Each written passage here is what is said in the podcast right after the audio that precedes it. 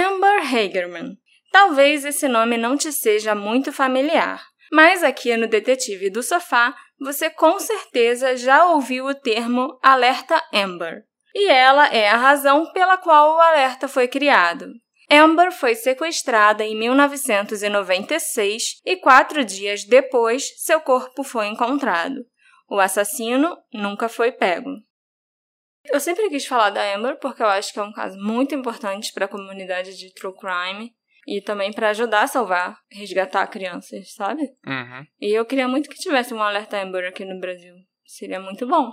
É o jeito que eu encontrei de falar disso. É um crime não solucionado, então ele se encaixa nas coisas que a gente fala, mas é importante também por esse outro lado. Sim, sim. Musiquinha. Musiquinha.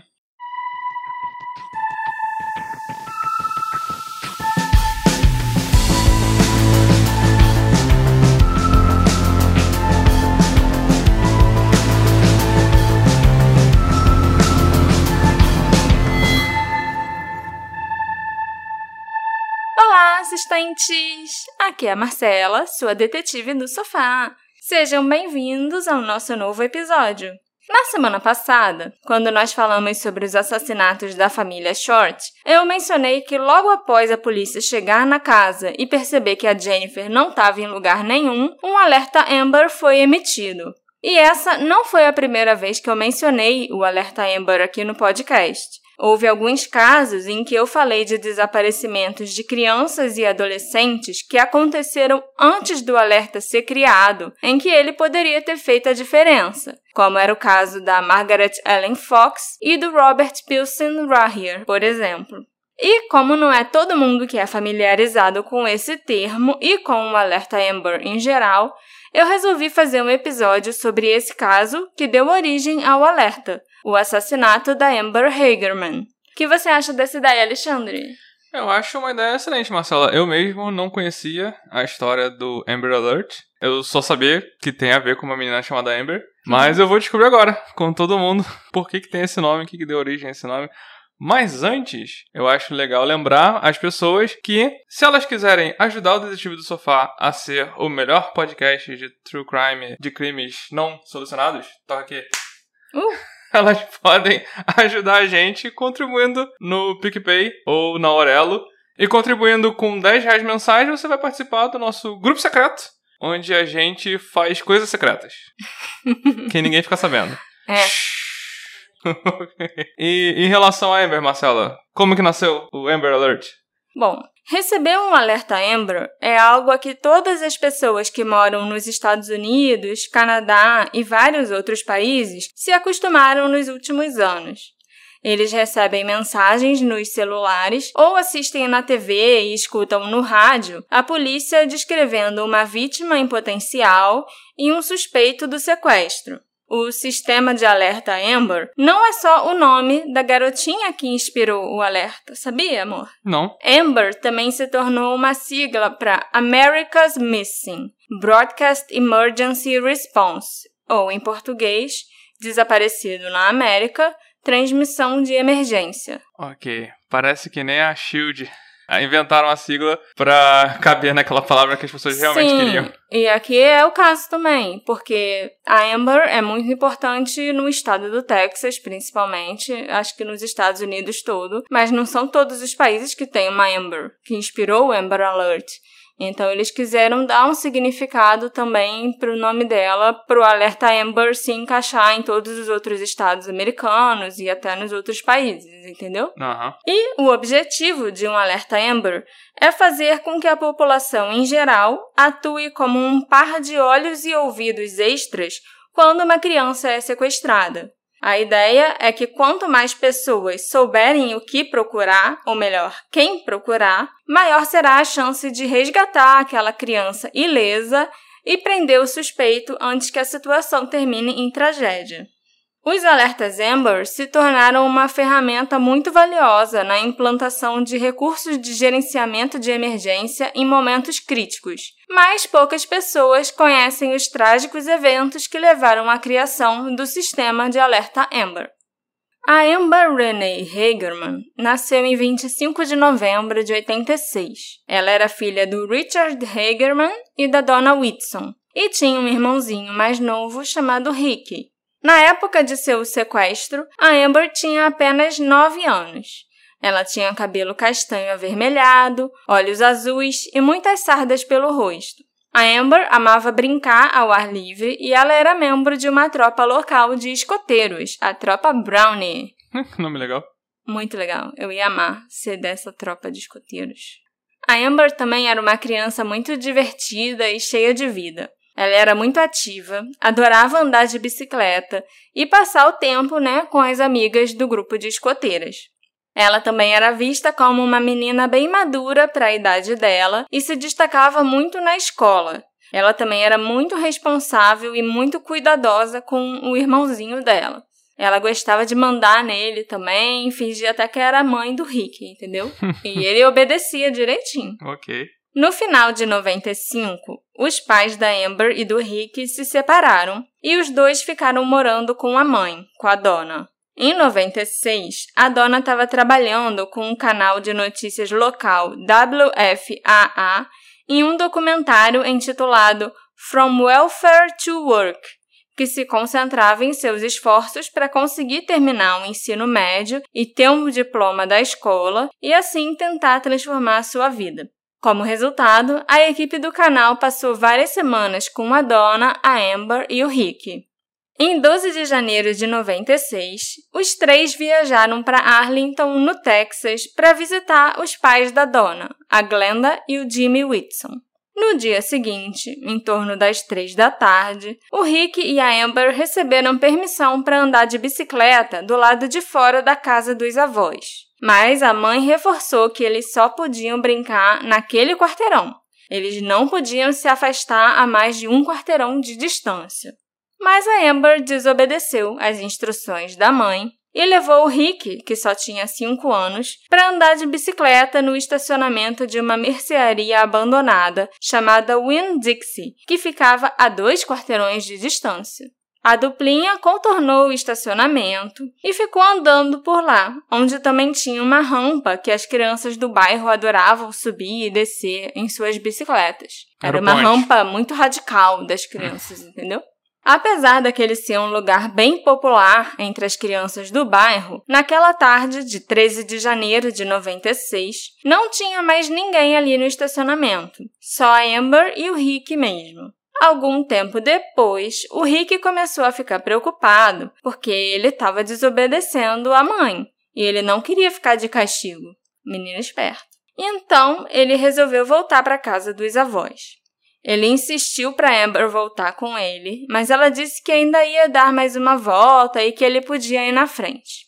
A Amber ficou sozinha no estacionamento e o Rick voltou para casa. Quando ele chegou, os adultos perguntaram a ele onde estava a irmã. E ele contou, mó X9, que eles estavam andando de bicicleta no estacionamento da mercearia abandonada e que a Amber ainda estava lá, sozinha, andando de bicicleta. Os avós, então, mandaram o Rick voltar lá no estacionamento, chamar a Amber e dizer que era para ela voltar para casa imediatamente.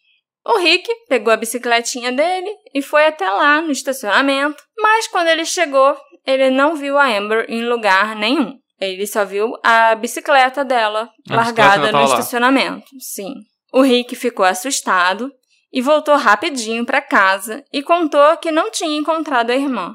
O avô deles, o Jimmy, entrou no carro e dirigiu até o local.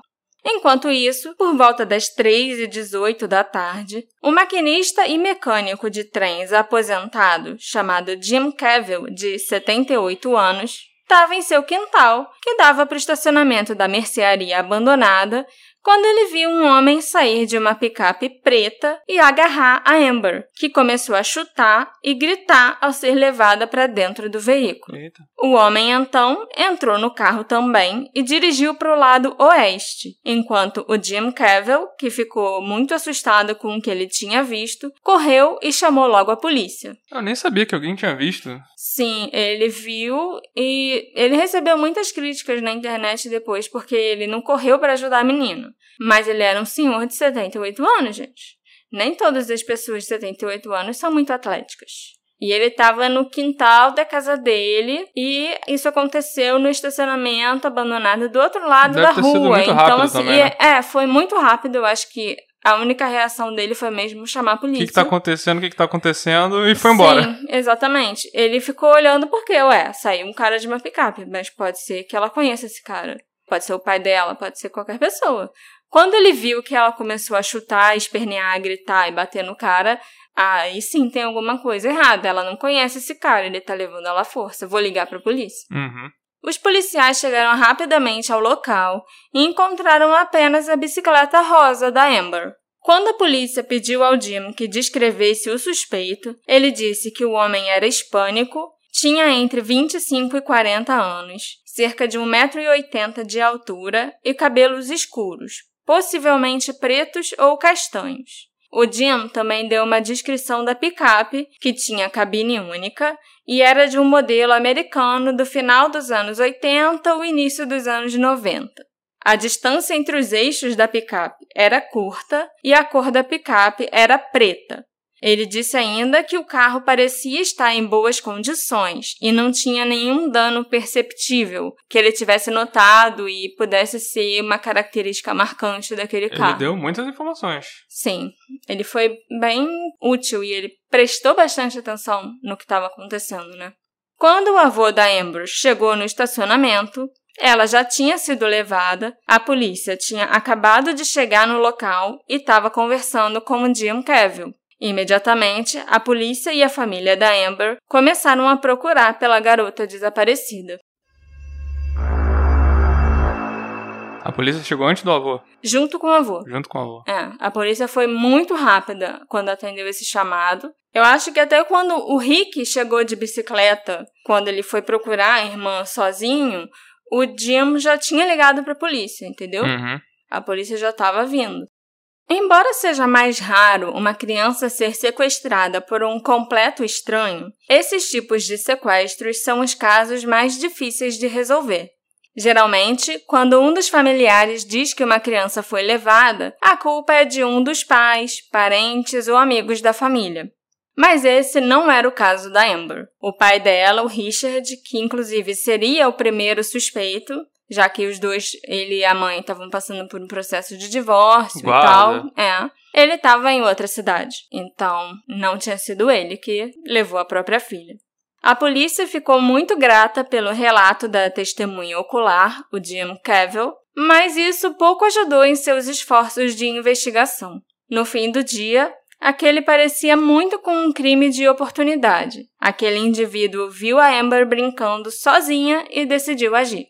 O FBI se juntou aos esforços de busca, mas por dias as pistas levaram a becos sem saída. O detetive Ben Lopez, do Departamento de Polícia de Arlington, foi um dos policiais que ajudou nos esforços de busca.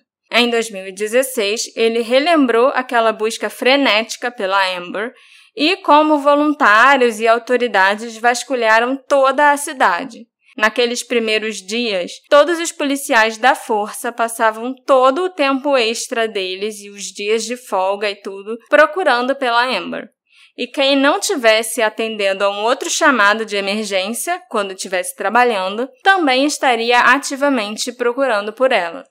Mais de 50 agentes federais e policiais da área estiveram envolvidos, fazendo buscas no mato e no interior do norte do Texas, mas eles não conseguiram localizar a Amber.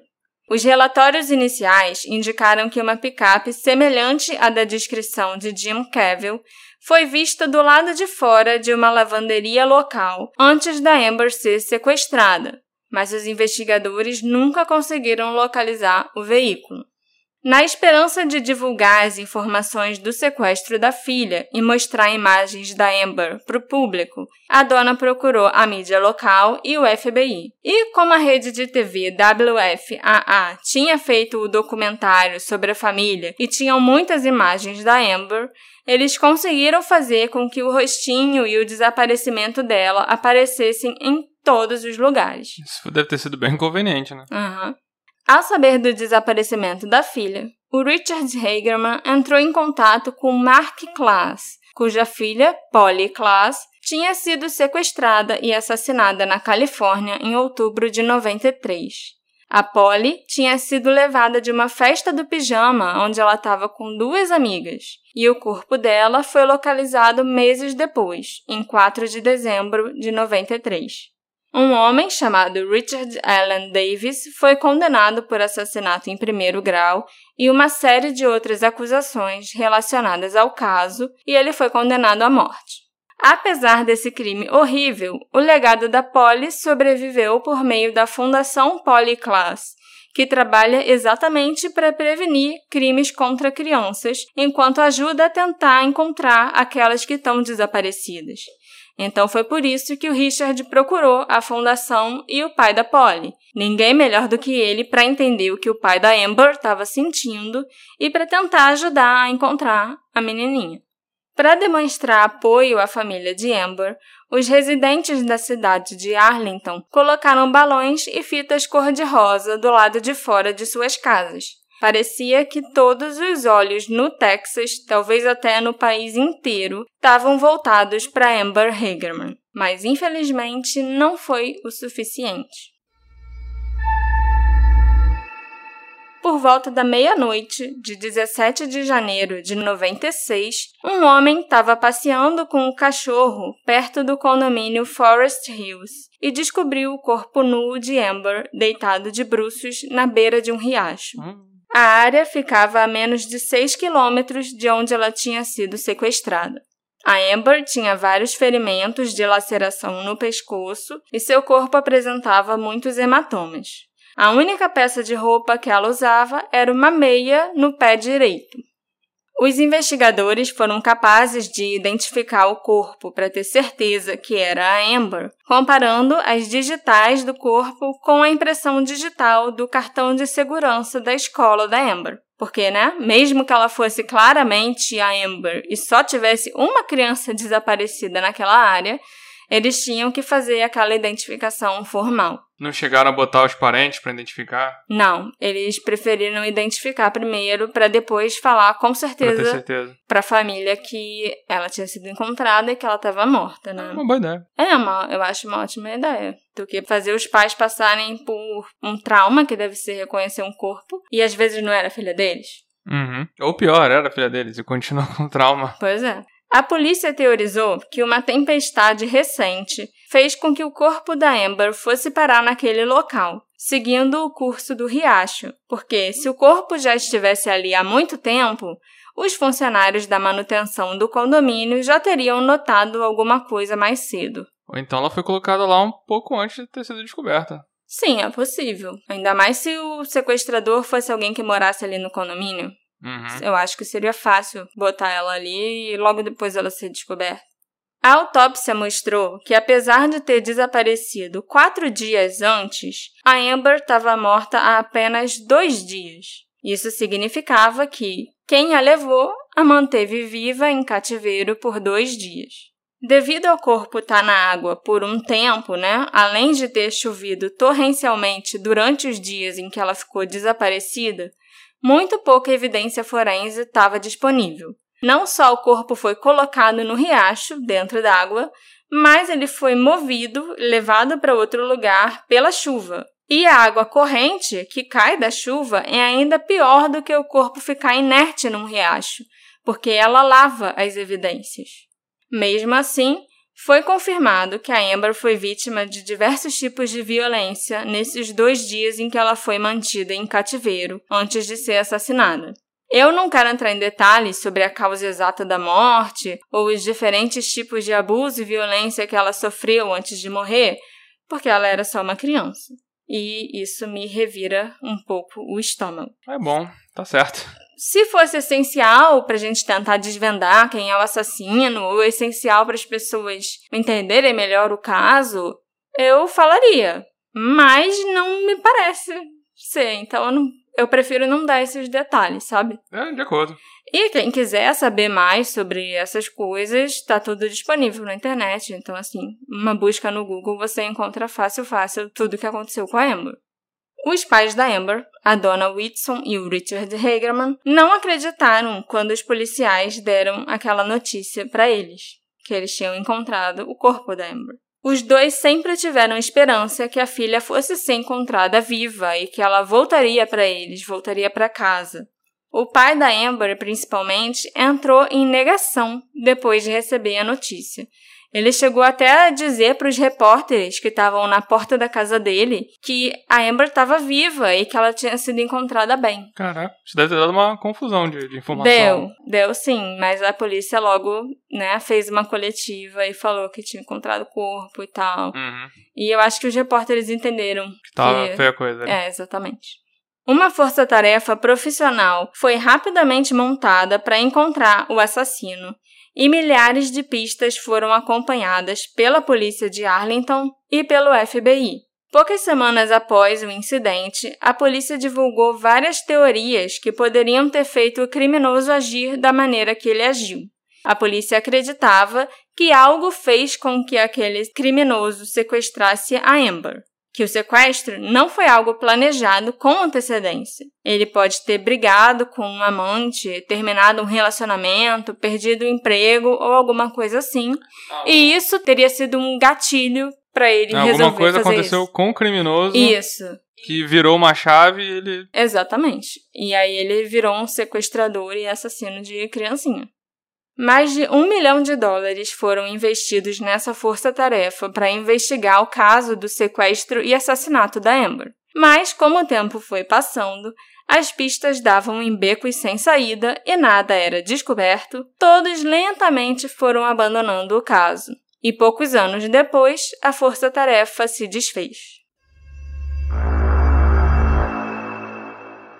Uma lavanderia que compartilhava o estacionamento com aquela mercearia abandonada supostamente estava cheia de clientes no momento em que o sequestro da Amber ocorreu. E ninguém viu nada. Então, a polícia acredita que muitas das pessoas que estavam na lavanderia estavam no país ilegalmente.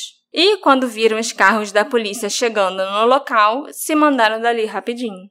Como os policiais precisavam muito de informações, eles chegaram a oferecer $75 mil de recompensa para quem desse informações sobre o sequestro e ainda prometeram que ninguém seria deportado. Eles não estavam atrás dos imigrantes ilegais, eles só queriam resolver aquele caso, que é o mais famoso da cidade até hoje. E mesmo assim, nenhum cliente da lavanderia se apresentou com informações. Esse é o problema, você tem uma lei de imigração maluca num país maluco do Texas, na hora que você precisa. É, essas pessoas não vão vir te procurar pra ajudar. Nem com essa promessa de ninguém vai ser deportado, ainda vai ganhar $75 mil.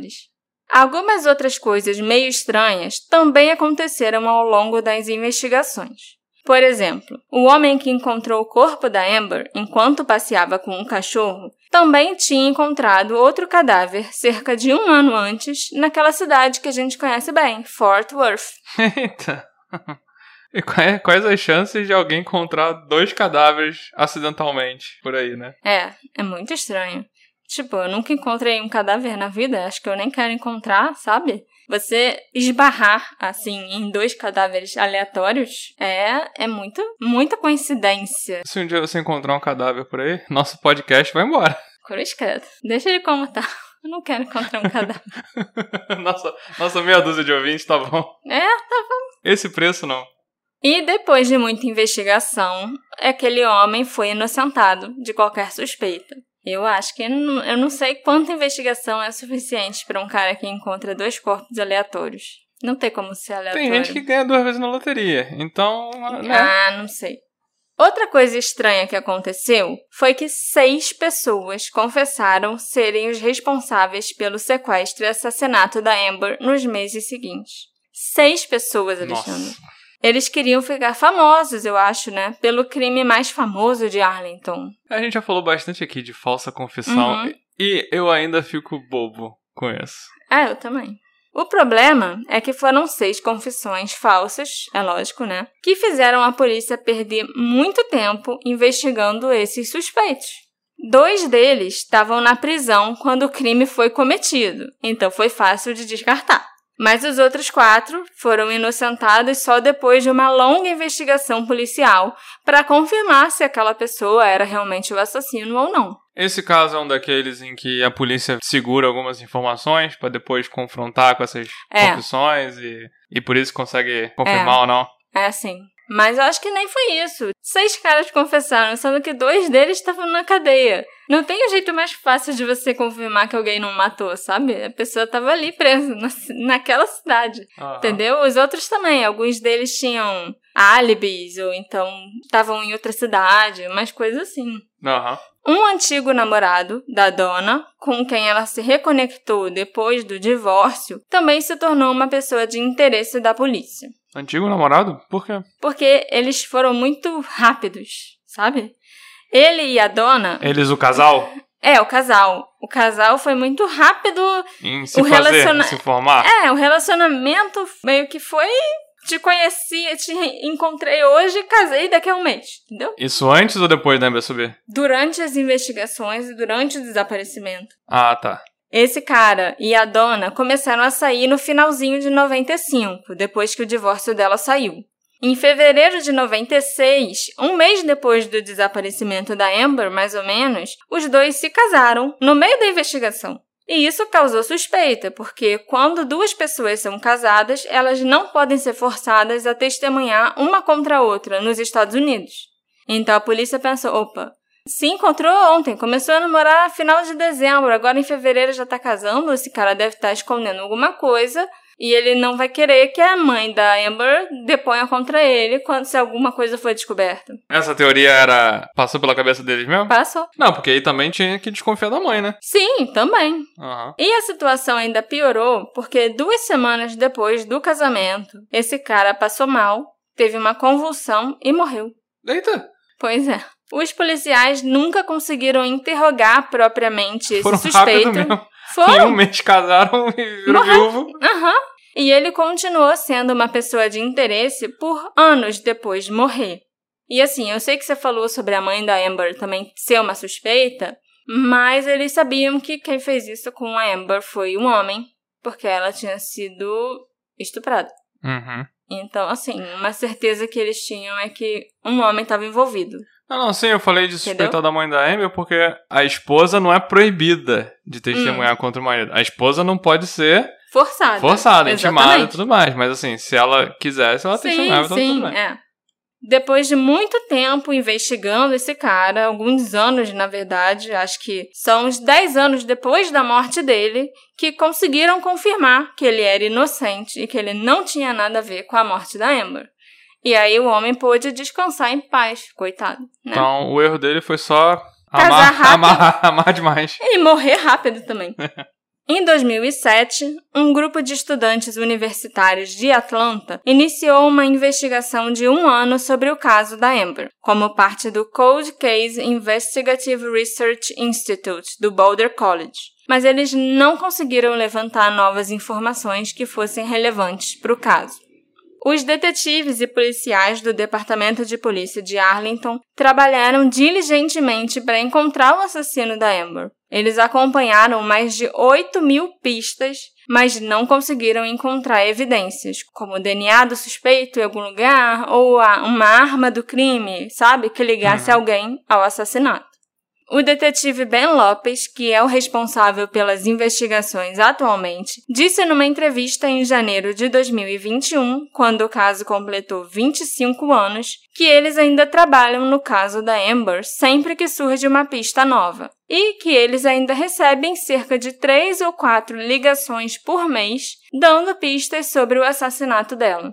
Ao todo, eles já receberam cerca de 6.800 ligações para falar desse caso. E já investigaram todas as pistas. Ao longo dos anos, surgiram algumas ligações que deixaram o Ben e os outros investigadores bastante entusiasmados, achando que, eu acho que essa pista é quente, agora vai. Mas com o tempo, eles eliminavam aquela dica e ficavam decepcionados. Apesar de décadas de conjecturas de detetives do sofá e de investigações policiais, apenas uma teoria permaneceu viável nesse caso, que a Amber foi sequestrada e assassinada por alguém que era um estranho para ela. Isso parece óbvio, né, pra gente hoje em dia, com base no relato do Jim Cavill, que testemunhou o sequestro. A Amber não deu nenhum sinal de reconhecer o sequestrador e ela estava claramente com medo de ser levada. Se ela conhecesse a pessoa, mesmo que casualmente, eu acredito que ela teria sido educada, pelo menos no início daquela interação, sabe? Uhum. Teria sido um oi, tudo bem? Pelo menos o Jim Cavill ia relatar que eles conversaram um pouco antes. Isso não aconteceu. O cara já chegou agarrando o menino. E por mais que eu acredite e que todos os investigadores também achem que esse foi um crime de oportunidade, existe a possibilidade que alguém estivesse observando a Amber há algum tempo. Ainda mais se a gente levar em conta que ela apareceu na TV no documentário feito sobre a mãe dela. Talvez essa pessoa tenha ficado obcecada pela Amber e quando o Rick voltou para casa, a pessoa teve a chance de atacar. Não existem relatos de pessoas estranhas seguindo a família ou circulando pela vizinhança, mas a gente não pode excluir completamente essa possibilidade. E embora nenhum suspeito tenha sido identificado ou nomeado oficialmente perante o público, existem sim pessoas de interesse que a polícia ainda não conseguiu eliminar da lista e pode ser que o sequestrador esteja entre essas pessoas. São pessoas que têm laços com a comunidade, com a cidade de Arlington e que têm um histórico de atos criminosos. Mas eu acho muito bom que eles não tenham nomeado suspeitos ou falado para a imprensa que esse é o nosso principal suspeito. Porque a gente viu isso no caso da família Short. Passaram anos perseguindo um cara, acabaram com a vida dele e no final das contas ele era inocente, sabe? Sim. Os membros da família continuam esperançosos que um dia descobrirão quem matou a Amber Hagerman e que essa pessoa será levada à justiça. A polícia tem mantido contato constante com a família até hoje, sempre ligando quando alguma informação nova chega ao conhecimento deles. O que é bem diferente nesse caso, em relação aos outros que eu já contei aqui no podcast para vocês, é que quase não existem teorias, sabe? Não existem suspeitos sobre quem a gente possa especular, nem nada parecido. A principal teoria é que alguém aleatório levou. Exatamente. Eu pesquisei muito sobre esse caso, muito mesmo, mas eu não consegui nenhum nome de alguém que possa ter matado a Amber. A gente realmente está no escuro quando se trata desse caso. O máximo que eu consegui foi o comentário de uma mulher chamada Angela Shelton em uma matéria sobre o caso da Amber que saiu em 30 de agosto de 2018. O comentário da Angela falava sobre uma suspeita que ela tem sobre o irmão dela e como ela acredita que ele pode ter sido o assassino da Amber. Abre aspas. Meu irmão morava no mesmo condomínio em que a Amber foi encontrada. Ele dirigia uma picape escura e ele não era uma boa pessoa, porque molestava e batia em mim e na minha irmã quando éramos pequenas. E isso aconteceu por anos. Quando a Amber foi encontrada, ele tinha acabado de levá-o fora da namorada. E dias depois, ele vendeu a picape e se mudou para a Flórida. Minha mãe entrou em contato com os investigadores, mas não tenho certeza se eles acompanharam ou tentaram falar com meu irmão. Isso é muito preocupante para mim e gostaria que alguém levasse isso a sério e o investigasse. Eu e minha mãe nunca conversamos sobre isso naquela época, mas agora eu sei que ela também sempre suspeitou dele. A minha irmã também foi agarrada pelo meu irmão quando era mais nova e ele a jogou dentro de um veículo. Fecha aspas. Eita. Eu até consegui ficar lá procurando nos comentários se a Angela depois tinha falado mais alguma coisa, ou se alguém perguntou onde está seu irmão, qual é o nome dele, né, o que que ele faz hoje em dia. E eu pesquei lá que ela não tem mais contato nenhum com esse irmão, ela não sabe nem onde ele pode estar. Se tá vivo. Se tá vivo, se tá morto, e ela nem quer ter nenhum tipo de contato com ele, sabe? Mas ao mesmo tempo... se bem que era um irmão que fez coisas horríveis com ela, não sei. Mas sim, se ela acha que foi a mãe que entrou em contato com a polícia, será que entrou mesmo? A mãe dela diz que sim. Inclusive, as duas começaram a conversar sobre esse caso quando a mãe chegou pra ela e falou: eu denunciei seu irmão porque eu acho que ele assassinou aquela garotinha, entendeu? Foi a mãe que iniciou a conversa, sim, aparentemente. Existem muitas pessoas chamadas Angela Shelton nas redes sociais, amor. Muitas pessoas, centenas de mulheres, Angela Shelton. Então, eu não consegui encontrar essa Angela, né, para perguntar se ela mesma ligou para a polícia dando essa pista novamente, falando o nome do irmão, se ela sabe se ele foi investigado ou se ele é uma pessoa de interesse da polícia. Até porque lá nos comentários era só o nome dela que aparecia, não tinha uma foto nem nada. Então, assim, não faço a menor ideia de como é essa Angela. Ou, sei lá, onde ela mora hoje em dia. Então, ela não pode ter casado e mudar de nome, né? Sim, então, assim, não deu mesmo pra encontrar. Pode ser, sim, que o irmão dela esteja naquela lista de suspeitos da polícia. Pode ser que ele tenha um álibi e já tenha sido inocentado. Pode ser que ele seja o suspeito número 1, já pensou? É, mas, assim, não tem como dizer, exatamente. Não tem óbvio. Como a gente aqui seguir essa pista. Não mesmo. Mas ele, com certeza, se encaixa no perfil do assassino. Levou um fora, né? Sim, levou um fora, algo que virou aquela chave nele, apesar de nem precisar ter levado um fora, porque ele já fazia isso com as irmãs. Sim, sim. Morava naquele condomínio, sendo que o corpo dela foi achado no riacho que fica logo atrás do condomínio. Tinha uma picape preta. E mais importante, logo depois que encontraram o corpo, ele vendeu o carro dele e se mandou. E eu também, em um dos grupos do Facebook que tem sobre justiça pra Amber Hagerman, sabe? Essas coisas. Tem um cara lá que ele diz que ele descobriu quem assassinou a Amber. Ok. Aí eu pensei, opa, tem que conversar com esse cara. Mas aí eu fui lendo as postagens dele e eu pensei, é melhor eu não conversar com esse cara. O cara diz que ele descobriu quem assassinou a Amber foi um policial. E que por causa disso, ele já foi na polícia, né? Já denunciou a pessoa, esse policial, como assassino da Amber. Nada aconteceu, feijoada. Não, pior do que isso. Ele diz que ele está sendo perseguido pela polícia. Ele é enfermeiro e ele não consegue encontrar emprego em lugar nenhum, porque a polícia botou ele numa lista negra da cidade. Então ele nunca mais vai conseguir trabalho. Aí eu já fui ficando bem assim, né? Tipo, a credibilidade cai, né? A polícia tá perseguindo o cara. Podia acontecer? Podia, mas por causa disso ele não encontra emprego. Aí eu fui vendo as pessoas comentando nessas postagens dele e o cara simplesmente sai xingando a mãe de todo mundo que questiona qualquer coisa que ele esteja alegando ali.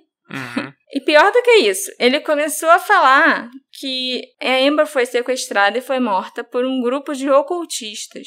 Um desses policiais, esse policial, né, que teria assassinado a Amber, fez isso porque ele precisava matar uma criança num ritual satânico. E a gente já conhece essa história, né? Sim. Quem já escutou Projeto Humanos, Casa Evandro, sabe que todo esse preconceito religioso e esse pânico satânico, pânico de rituais macabros e não sei o quê, teve na moda, mas que, assim, a chance de um assassinato acontecer nunca é, sabe? Nunca. A chance é muito, muito pequena. Aí, quando eu li aquilo, eu pensei, cara, não vou me dar o trabalho de falar com esse cara, porque, tipo, ele é doido. Então, também não vamos gastar mais no nosso podcast falando desse cara. Sim, mas eu achei que, né, tipo, não deixa de ser uma possibilidade, uma teoria, sei lá, por mais remota que seja, por mais doido que o cara seja, vai que um dia descobrem que realmente foi um policial num ritual satânico que matou a Amber Hagerman. Já vai estar falado aqui. Eu duvido muito, mas já tá falado aqui. Eu também tentei conversar com a mãe da Amber, a Dona, mas ela não quis dar entrevista porque, por mais que tenham se passado 25 anos, para ela ainda é como se a Amber tivesse morrido ontem. A Dona ainda sente muita dor e muita tristeza e ela não consegue falar sobre o caso e sobre a morte da filha. Então, assim, eu entendo perfeitamente, sabe? O terrível sequestro e a morte da Amber inspirou sua família e a comunidade a se tornarem defensores das crianças. Embora o Jim Cavill tenha testemunhado o sequestro de Amber, notificou a polícia imediatamente e ele deu todos os detalhes do que aconteceu, inclusive ele descreveu muito bem a picape, não existia naquela época um sistema de notificação coordenado disponível para mobilizar o público em torno de uma criança desaparecida. Os membros da comunidade, preocupados, se juntaram aos esforços para encontrar uma nova maneira de responder aos sequestros, pedindo às autoridades policiais que tomassem uma posição e trabalhassem para prevenir tragédias semelhantes no futuro. A Diane Simone, uma dona de casa de Arlington, é a mulher creditada com a ideia de modelar um sistema de resposta de emergência de sequestro de crianças após receber um aviso do Serviço Meteorológico Nacional. Ah, eles avisam de furacão, nessas coisas. Exatamente. Ela ligou para o rádio local e ela falou que se os americanos em todo o país podiam receber os alertas precoces de tornados e inundações, por que não podiam receber também sobre sequestros de crianças? E essa ligação e a fala dela no rádio foi o que gerou uma mobilização nacional para revolucionar a forma como o público é notificado sobre sequestros de crianças. Quase que imediato, né? Sim. Bem maneiro. Depois que a Amber foi sequestrada, vítima de violência e assassinada, novas leis de proteção foram aprovadas para garantir a segurança das crianças. Os pais da Amber fundaram a People Against Sex Offenders, que apelou por uma criação de leis mais fortes para proteger as crianças dos pedófilos. A mãe da Amber, a Dona Whitson, testemunhou perante o Congresso Nacional em junho de 96 como parte de um esforço para criar o Registro Nacional de Criminosos Sexuais. O Mark Klaas, que a gente já falou, né, o pai da Polly, e o congressista Martin Frost redigiram então a Lei de Proteção à Criança Amber Hagerman, que o então presidente Bill Clinton sancionou, criando o primeiro Registro Nacional de Criminosos Sexuais. Hoje em dia é muito comum, né, ter esses registros nos Estados Unidos todo. Você consegue entrar no site, na sua casa e saber, naquela casa tem um. Na casa em frente à minha, do outro lado da rua, tem um criminoso sexual. Um sex offender. Daqui a 2 km tem outro. E você consegue saber quem ele é e todos os dados sobre ele. Cai o valor das propriedades. Sim. Em volta. Essa lei ampliou a jurisdição do Tribunal Federal sobre agressores sexuais de crianças e determinou a prisão perpétua para todos aqueles condenados por um segundo crime sexual contra uma criança. Naquele mesmo mês, mais de 25 estações de rádio da área de Dallas e Fort Worth divulgaram um plano, chamado Plano Amber, para notificar imediatamente a comunidade caso ocorresse outro sequestro de criança. Esse plano previa que as rádios interrompessem suas transmissões e transmitissem informações para que a comunidade ficasse atenta à criança desaparecida. A esperança era que, tendo muitas pessoas cientes daquela situação rapidamente, outro desaparecimento como o de Amber seria evitado. A polícia de todas as cidades daquelas regiões do Texas começou a ser pressionada para colocar esse plano Amber em prática. O primeiro teste do Plano Amber aconteceu em 5 de julho de 97, quando Jonathan Harrison, de 7 anos, desapareceu em Dallas. O corpo dele foi logo encontrado, mas a morte foi determinada como resultado de um acidente, não de um crime. Mas, no geral, o consenso após esse primeiro uso real do Plano Amber foi que ele funcionou conforme o planejado. Mesmo assim, o caminho à frente para o Plano Amber ser implementado não foi muito fácil. Os pais, muito preocupados, queriam que o plano fosse ativado quer o desaparecimento da criança fosse um sequestro ou não. Tipo, meu filho sumiu aqui dentro de casa. Eu não tenho por que saber se ele foi sequestrado ou não. Mas já faz um alerta, entendeu? Uhum. Já a polícia temia que o uso excessivo do Plano Amber prejudicasse a eficácia, já que as pessoas acabariam desligando as transmissões constantes ou passariam a não se importar mais com aquelas crianças, já que todo dia a criança some e é encontrada 5 minutos depois. Uhum. E o público também criticava a polícia por implementar o plano ou muito cedo, em algum caso, ou muito tarde, em outro caso, entendeu? Se deu certo ou não, não importa, mas, nesse caso, vocês agiram muito rápido. Sempre tem alguém para reclamar. Pois é. A polícia e as estações de rádio continuaram a refinar esse sistema de alerta e o trabalho foi recompensado em novembro de 98, quando um motorista ouviu o anúncio de um bebê que tinha sido sequestrado e percebeu que ele estava parado no trânsito atrás do carro do suspeito. Eita. A criança foi resgatada e devolvida aos pais. Após esse sucesso, as comunidades nos Estados Unidos começaram a anotar e considerar como eles poderiam implementar a própria versão do Plano Amber. Eu consegui falar com a menina que era esse bebê, que foi o primeiro caso de solucionado, sabe? Que deu certo. Primeira criança resgatada pelo Alerta Amber. Hoje em dia ela tá indo pra faculdade, já. A mãe dela é muito, muito, muito grata à família da Amber e àquela comunidade do Texas que implementou esse plano. E ela também, ela fala, eu não estaria aqui se não fosse aquele alerta, vai saber o que tinha acontecido comigo. Uhum. Foi uma ex-babá que tinha sequestrado o bebê. E aí ela fugiu. E assim, se o taxista não tivesse visto ela ali no trânsito, a mulher podia ter escapado, ido embora e ninguém nunca mais ia encontrar aquela menina. Em abril de 2003, o presidente Bush assinou uma lei que estabeleceu o Sistema Nacional de Alertas, e o nome oficial do Plano Amber foi alterado para Sistema de Alerta Amber. Até 2019, 30 outros países já tinham criado suas versões do alerta. Que legal. Tudo com esse nome? Tudo com o nome de Amber? Alguns sim, tipo no Canadá... Acho que talvez na Austrália, Inglaterra, assim. Mas o Amber, pra eles, funciona como aquela sigla que a gente... Onde tem a língua inglesa faz sentido. Isso, né? Faz sentido, né? Aquela sigla que a gente falou lá no início. Mas outros países mudam o nome. E aí botam o nome de alguma criança importante pra eles, entendeu? Existem alguns critérios bem estritos pra emitir um alerta Amber. A criança ou adolescente deve ter menos de 18 anos, óbvio. Deve-se acreditar que ela foi sequestrada e corre risco de ferimentos graves ou morte, e deve haver uma descrição da criança, do sequestrador e ou do veículo que o sequestrador tiver usado nesse rapto. Continua não podendo usar para a criança que sumiu de bobeira. Não, tem que obedecer esses critérios. A criança tem que estar correndo risco de verdade. Se o caso atender esses critérios, as autoridades notificam as emissoras de TV e rádio e as agências de transportes estaduais.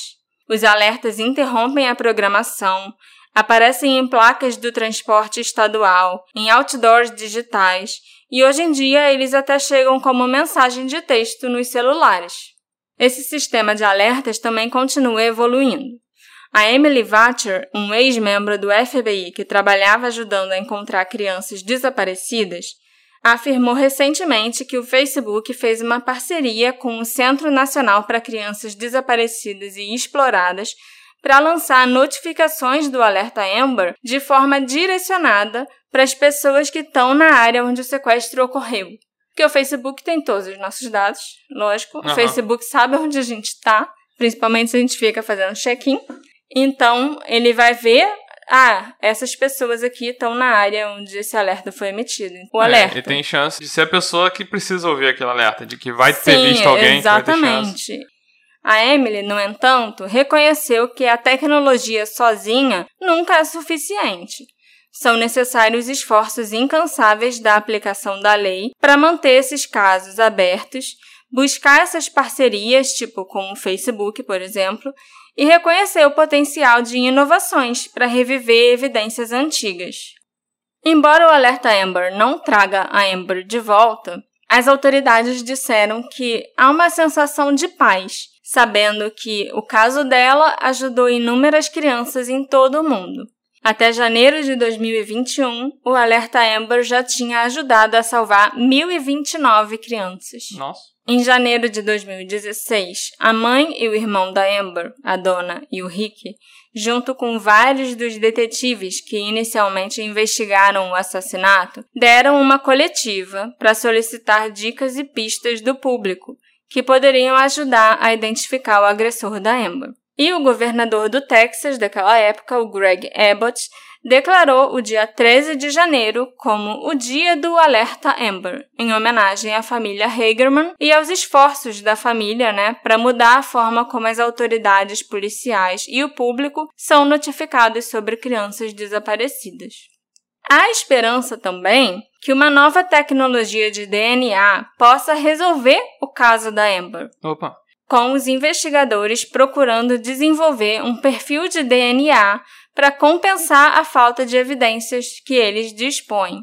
Eles estão planejando enviar evidências para testes em 2021 que foram previamente revisados pelo FBI. A revelação de que essa evidência física, algum tipo de DNA, existia é uma informação nova para o público. Eu, por exemplo, sempre achei que seria impossível recuperar uma evidência de DNA depois que o corpo ficou no riacho e na chuva. Mas existe sim evidência forense no caso da Amber. A polícia que guardou o segredo. Exatamente. Os policiais se recusaram a entrar em detalhes sobre que tipo de evidência física seria essa. E afirmaram que é algo que só eles e o assassino seriam capazes de identificar.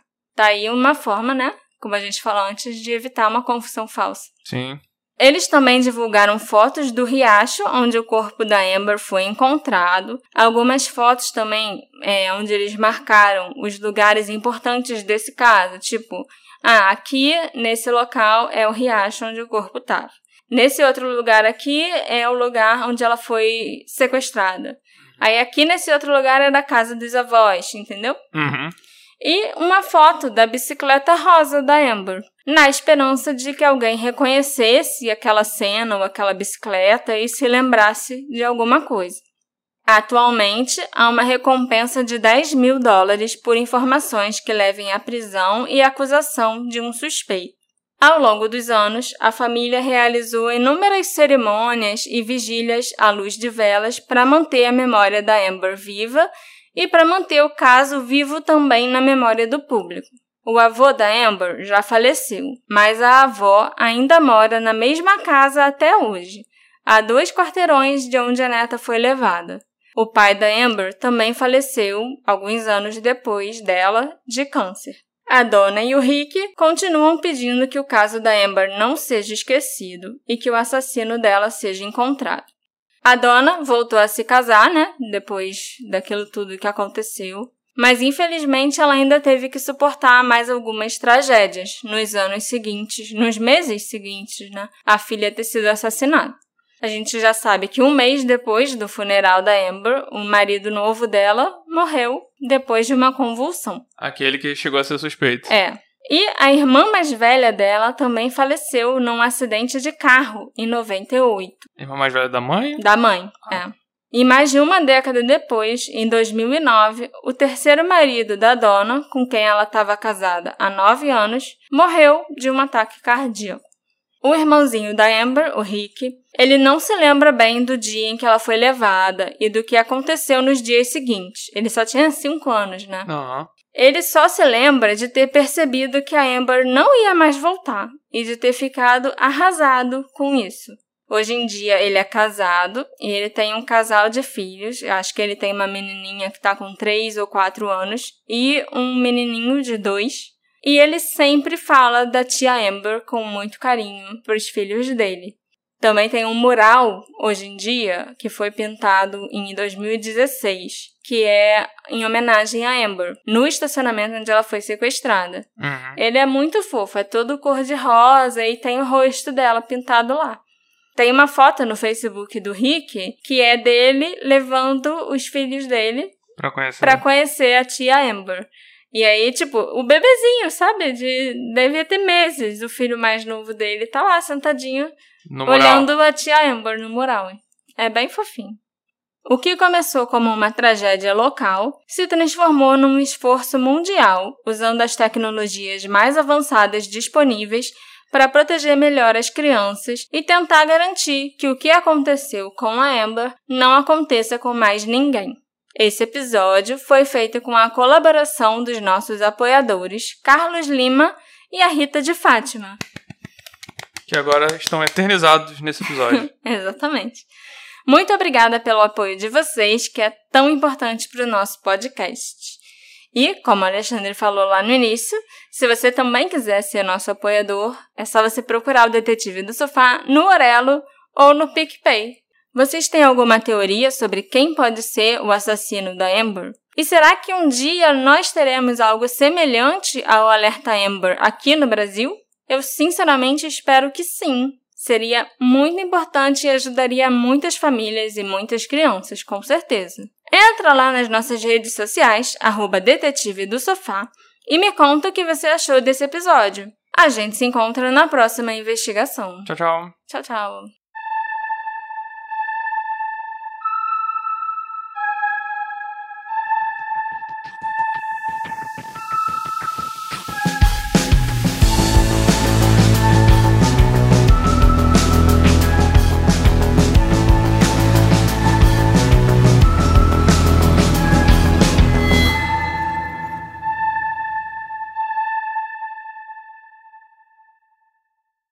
Hey, você se interessa por crimes reais, serial killers, coisas macabras e tem um senso de humor um tanto quanto sórdido? Se sim, você não está sozinho. Se você precisa de um lugar recheado de pessoas como você, venha conhecer o podcast Pátria Amada Criminal. Todas as semanas tentamos entender o pior da humanidade. Nesse processo a gente ri, chora, fica brava, fofoca, porque afinal de contas é assim que a gente fala quando está entre amigos. Suas novas melhores amigas trevosas estão aqui no Pátria Amada Criminal.